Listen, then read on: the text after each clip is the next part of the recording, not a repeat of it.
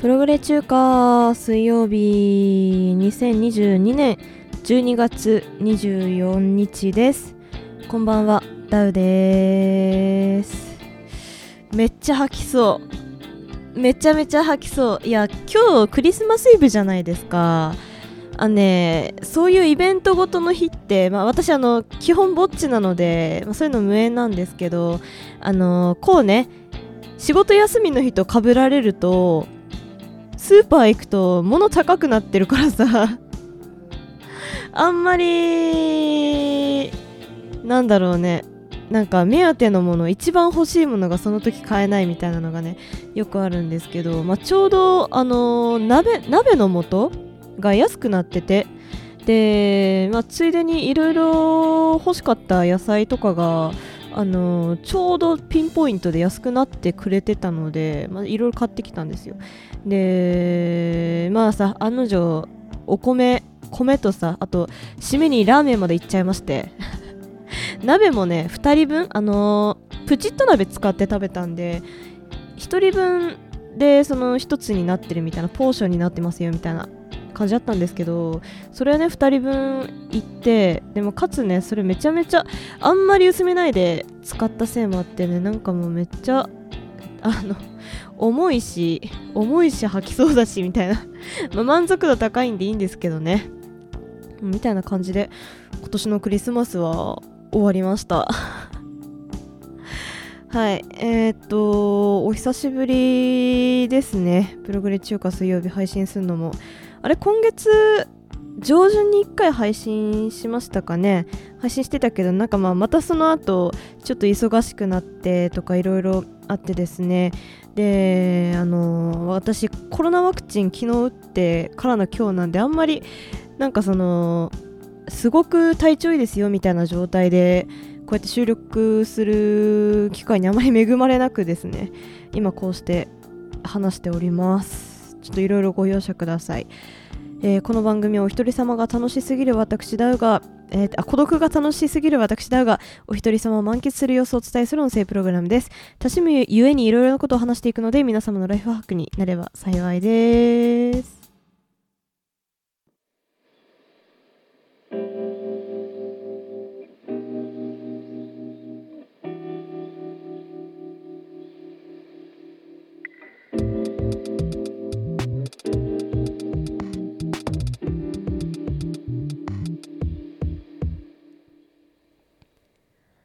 まあね、あのー、配信してなかった間何をしてたかって言いますと、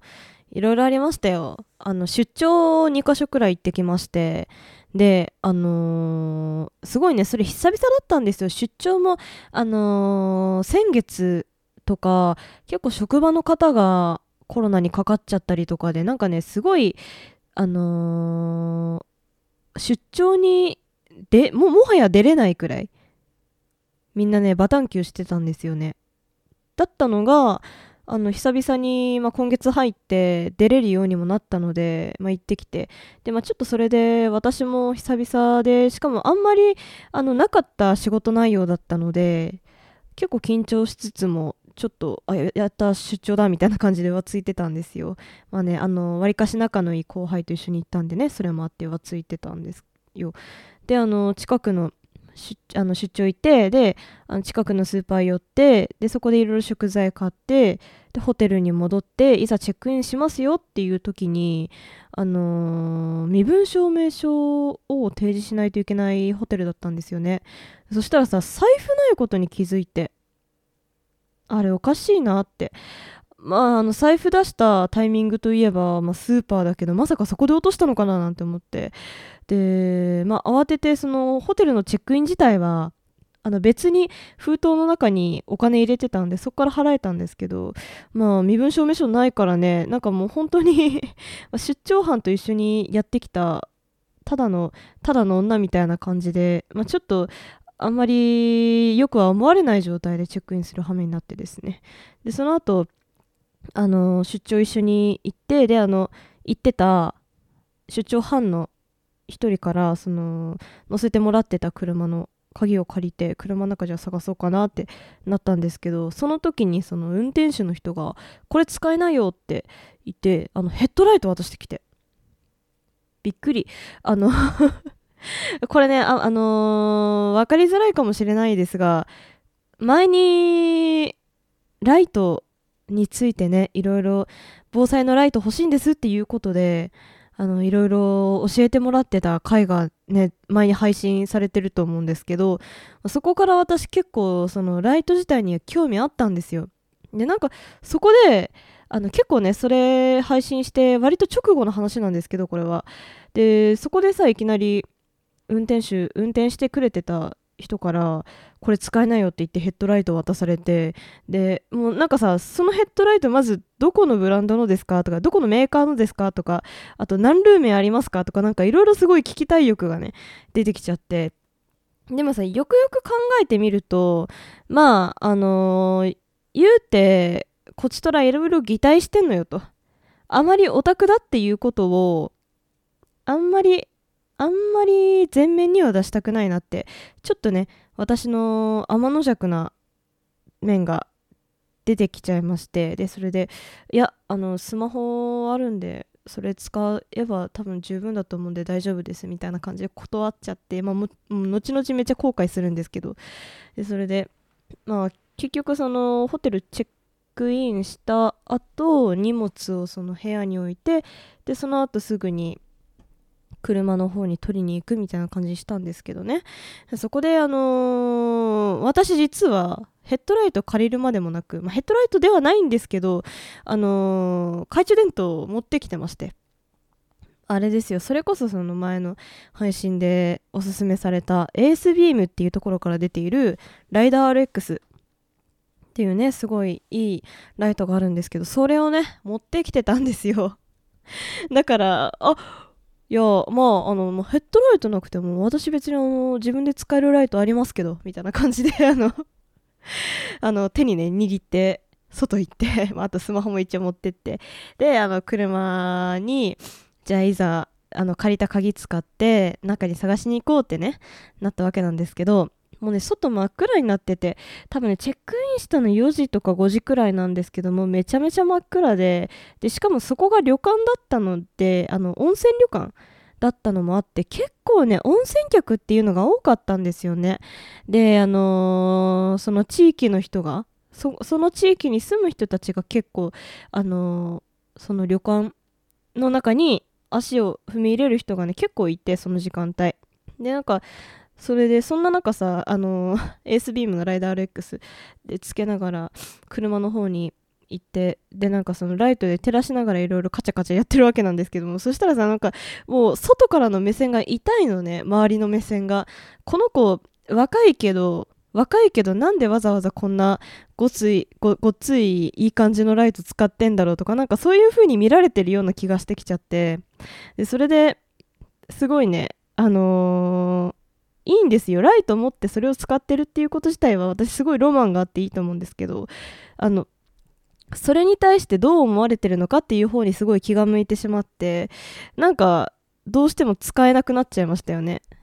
で結局最終的にはあの車の中ゴソゴソやるときにはスマホのライト使ってあなんか探してんだろうなとしか見られないように頑張って予想装ってたっていうか本当なんですけどいやまああのそういう風に探してました。で結局その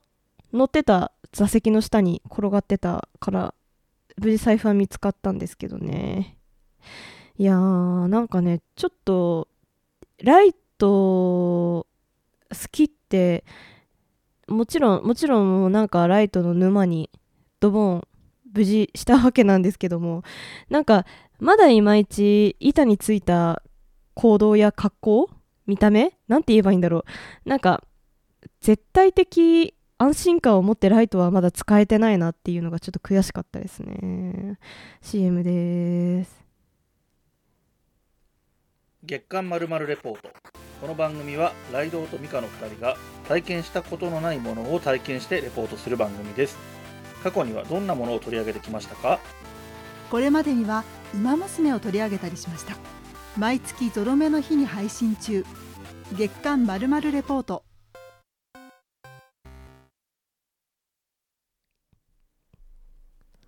まあそういう感じで出張も無事終わったんですけどね。であんまりその短期の出張っていうのが何回かあったのであんまりそのパソコンとか出張先に持ってったりとかしてなかったので、まあ、スマホでしか夜はね基本的にスマホいじるくらいしかやってなかったんですけどなんかそんな困難でなんだかんだ時間あったんであのずっと前から頑張って読み進めてた産方等っていう方が書いた「マルドゥック・スクランブル」という、あの作品を読破しまして。でねあのこれ自体は「俺様お前丸かじりラジオの」あの羊さんがおすすめしてくださった作品なんですけど結構ねあのグロ系？私あのストレス溜まると基本グロ系の作品しか読んだり見たくななみえ？見たくなくなる？見たくなくなる？見たくなっちゃうのですっごいそういうの見たくなっちゃうのでそういうのありませんかって聞いた時に、まあ、あのマルドック・スクランブル元やのその続編であるマルドック・ベロシティっていう作品がすっごいグロいから、まあとりあえずその前作のマルドック・スクランブルから読むのをおすすめするよって言われて読んだ次第ですね。であの SF 作品っていうのが多分この作品が初めてなんですよ私読んだのが。でまあでも全然スッと入り込めてでかつなんかね産方とさんのその文体って言えばいいのかな？なんか文章の癖がねそこそこあるように私は感じました。ででもなんかねそれがすごいハードボイルドな感じでめっちゃかっこいいんですよ。なんかとにかくかっこいい。です血の血も涙もないみたいな。でなんならその主人公ってさ主人公ってあんまり綺麗すぎると私冷めちゃうんですよね。冷めちゃうんですけどこのね主人公のルーン・バロットっていうあの女の子もうなんか途中すごい狂気に目覚めたりとかもあの殺すの楽しいの方に行っちゃったりとか。まあでもやっぱりそのまだ自分は未熟だし、まあ、子供だしなんかやっぱあのー人のぬくもりがこ人のぬくもりというかねなんかやっぱいろいろ恋しくなるんだよみたいな。なんかそういう感じのもちゃんと描写されててね。結構良かったんですよ。でまああのーちょっとあれかなって思ったところはそのまあ結構バトルするんですけど。あの敵と敵。まあ分け訳ありな敵とあのバトルするんですけど。なんかもうそこのラストバトルでいきなり覚醒してみたいなまあいわゆるよくありがちなジャンプ系作品とかでねなんかいきなりさそのドラゴンボールとかでもあるじゃないですか。いきなりスーパーサイヤ人があの一段階一段階覚醒するみたいな戦闘中に。まあそういう感じにちょっと感じられなくもなくやや無理やりなように思ってしまう場面もあったもののですよね。もう全体的にはすごい血も涙もない情けもないみたいなところがねすごく私は好きでした。いやもうとにかく良かった。あのー読み終わった後ぜ全部で3巻あるんですけど読み終わった後にその3巻分全部劇場版になってるのでアアニメになってるのでそれをあの Amazon プライムのなんかねさらになんかアニメプラスみたいな違うか。なんだっけ？ななんかねその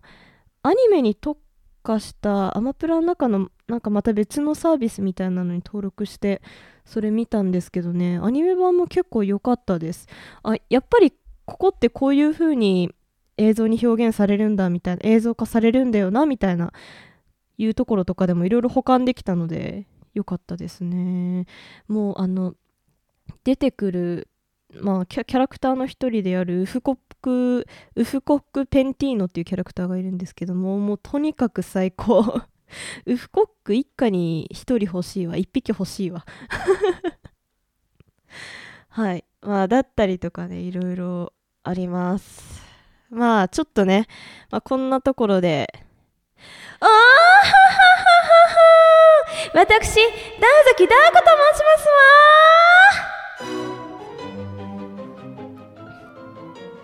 お久しぶりです。お嬢様お口についてますよのコーナーです。ちょっとねあのー話すテーマがいろいろ前後しちゃうんですけどあのーその財布を落としたところのまあ財布を落とした日に泊まったところのレストランのねご飯がめちゃめちゃ美味しかったんですけど食べ方わかんなかったんで 久々にこのコーナーをやろうと思いましてね。で、えー今回のテーマはクロワッサンです。ななんかさパンってあんまりなんかテーブルマナーとかめっちゃなんだろう厳しいところで出てこなくないですかっていうのが私の中であって。で結構ねしっかりしたとこだったんですよね。一応ね旅館なんですけど旅館の中でも結構ねしっかりしたレストランで食べてきたんですけどね。そのとにかくクロワッサンの食べ方が全然わかんなくて。でこれはさもうあのーもはや当たり前の話かもしれませんけどあのーパンをそのまま丸かじりするっていうのはなんとなくやっぱあの下品ってわけではないけどちょっとねよくは見られないのかなって思って私はその時そのクロワッサンを普通に手に持って一つ一一あの一口大にちぎって食べてたんですよね。でもさやっぱなんかクロワッサンってパイ生地なので結構パンくず落ちたりとかしててね恥ずかしかったんですよね。でしかも一緒に頼んでたのがあのーなんかチキンにデミグラスソースみたいなのがかかってる料理ででデミグラスソースの量がそこそこ多かったのでそのパンをつけてん？パンにつけて食べちゃってたんですよ。なんかそういうとこもどうなのかなと思ってね。いろいろ調べてみました。で、えっと、まずクロワッサンなんですけどクロワッサンはなんかもうパンっていうよりかはパイ生地フードとして、あのー食べ方を気をつけるべきらしくて。で、えっとまあ、まずパンのまずパンのあのルールなんですルールっていうか調べた感じのマナーなんですけどパンをまず一口大にちぎって食べる。これはねあのなんとなく考えればわかることなんですけどね、まあ、あとあの皿から持ち上げないとか。あとあのパンくずは無理に食べないよとか。なんかね、あのーちゃんとしたとこだったらダストパンって言ってパンくずをあの処理って言えばいいのかな。パンくずなんかもちりとりみたいにして集めるやつがあるらしくてね。だからあんまりその、まあ皿から持ち上げずに食べるちぎって食べることでパンくずを最小限に抑えてでかつ、あのー出たパンくず自体はあのーお店側が何とかしてくれるよっていう考えでいいらしいんですよね。あんま気にしなくていいと。でえっとパイ生地フードと、まあ、パイ生地フードっていうかクロワッサンとして気をつけるべきことは、まあ、そのパンくずマン問題もそうですけど、まあ、あとあのなるべくパンくずを出さないという点で言うとあの層に沿って、まあ、ちょっと力入れながらちぎって食べましょうねっていうことらしいです、まあ、結局そのパリパリの中にはめっちゃふわふわなパン生地あるわけじゃないですか、まあ、そのパンがね結構そのなんていうんだろう中のふわふわな部分をちぎってる最中にもパンくずがポロポロとパイのパイの生地の部分がねポロん？パイのなんて言えばいいの？そそ外の外のパリッパリの部分がねどんどんパラパラと崩れてっちゃうと思うのでそこをなるべく一思いにちょっと力入れつつあのなんて言うんだろう。えっ、とまあ層にね沿ってちぎるということでまあ多少は良くなるらしいですね。あんまりそのお店でパン食べるっていうこともねなかったので結構勉強になりました。あとねなんかちょっと感動したのは私結構そのこのお嬢様を口についてますよテーマとテーマじゃない。コーナーとしてやり始めた後にサラダ食べるのがうまくなった気がします。なんかね一回調べてから結構ね気をつけてその後もレストランとかで食べるようになってでだいぶねやっとやなんかだいぶ板についてきた気がしますよ。はい。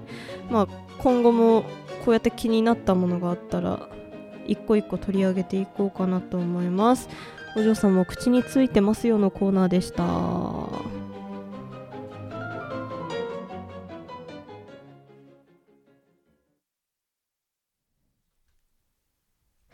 はい。では、ここでお知らせです。えーっと、今年も、今年？来年？まあ、今年も、えーっと、2023年の年賀状を送りますよということで、あの、募集します。えっと、先着9名様募集します。えっとね、10枚入りのインクジェットはがきを買ったんですけど、実際に送りたい、あの、リアルの方で送りたい相手は1人しかいないので、えっと、9枚余るんですよね。だからその分ちょっとまた絵描いて誰かに送ろうと思ってます。えっと、概要欄の方にお便り、お便りフォームじゃない、えっと、なんか年賀状フォーム、えっと、貼っておきますので、そちらの方に住所などを入力して送っていただければと思います。先着順なので、まあ、9名、先着9名でそのまま切るのでよろしくお願いします。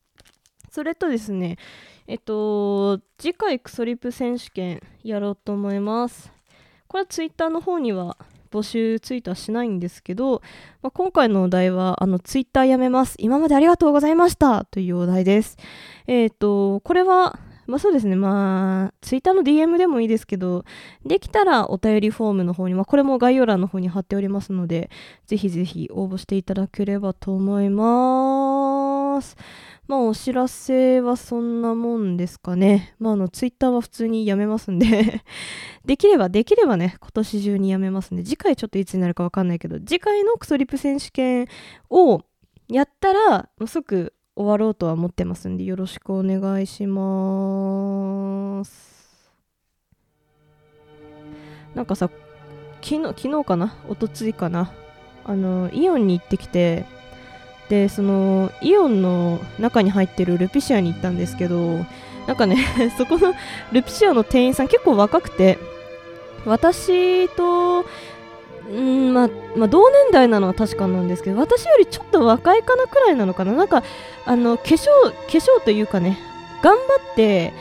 見た目を取り繕うのに取り繕うのにあをまだ諦めてない感じの。めっちゃ失礼だけどね。あのー結構頑張って化粧してる系の年齢って言えばいいのかな？うん。な方が接客してくださってで私あのごぼう茶が飲みたくていろいろねありますか？とか。まあそれとあのウーロン茶とかもまあそろそろもう冬とか春の茶葉がね入荷するっていうことでいろいろ話聞きに行ったんですけどなんかもうねめちゃめちゃ距離近いのよね。なんかもうさ相手のさファンデーションの匂いわかるくらいの 顔面の近さ。びっくりだよ。なんか多分多分さ あのあの恋人いてもその距離ってそそそこそこ近いよねくらいの距離。で結構な大声で接客されて。いやなんかびっくりしたしなんかその初めの一歩でそこまで近づいてくるみたいな、ね、近さで来てめちゃめちゃ面白かったんですよ。でさあの私あの仕事帰りにイオン行ってそのルビシアに寄ったんで結構仕事モード抜けてなくてで相手もなんかねあのその私の仕事モード抜けてないのにちょっと引っ張られちゃったのか結構ねあの私がじゃあこうしてくださいあじゃあ何々してほしいですみたいな感じで言った後の反応とかが結構挙動っててであの私もその相手もさ結構その分かりましたっていうよりはかしこまりましたみたいな感じであのーまあ結構紳士的な言葉遣いと言えばいいのかな。んかその上品な言葉遣いをね結構使ってたんですけどなんか極めつけはさ何だったっけな。あれやあのー茶葉を用意してくれた後に私に渡してくれる時に渡す時にかしこまりましたって言いながら渡されたんだよね。なんかもうそれがめちゃめちゃ面白くてしかも距離めっちゃ近くてめっちゃ面白い店員さんでした。いやーでもさどうだろうね。私も仕事でそういうことをたまにしちゃうんですよね。なんかすごいあのいろいろ相手に説明するときになんか熱くなっちゃって。なんか熱くなっちゃって舌が周りに回って最終的に意味わかんないことどもりながら言うみたいな。口が滑ったみたいな感じでね。よくなっちゃうので、まあ、人のこと言えんなって思いつつも、まあ、ちょっと化粧の化粧した時のあの化粧品自体の匂いとかにちょっと気をつけようかなってちょっと思わされた感じですね、まあ、皆さんもそういうエピソードありましたらぜひあの私がツイッターやめる前にねハッシュタグつけて、えー教えてくださると嬉しいです。まあ今週は今週というか今月中旬下旬はそんな感じでした。あああんまりね喉の調子が良くなくていつもよりもちょっと聞き聞き取りづらいというかあのーなんか喉鳴らしちゃうんですよね無理に。鳴らしちゃうので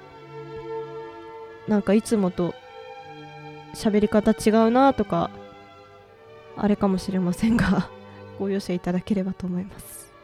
それではさよならよろしくね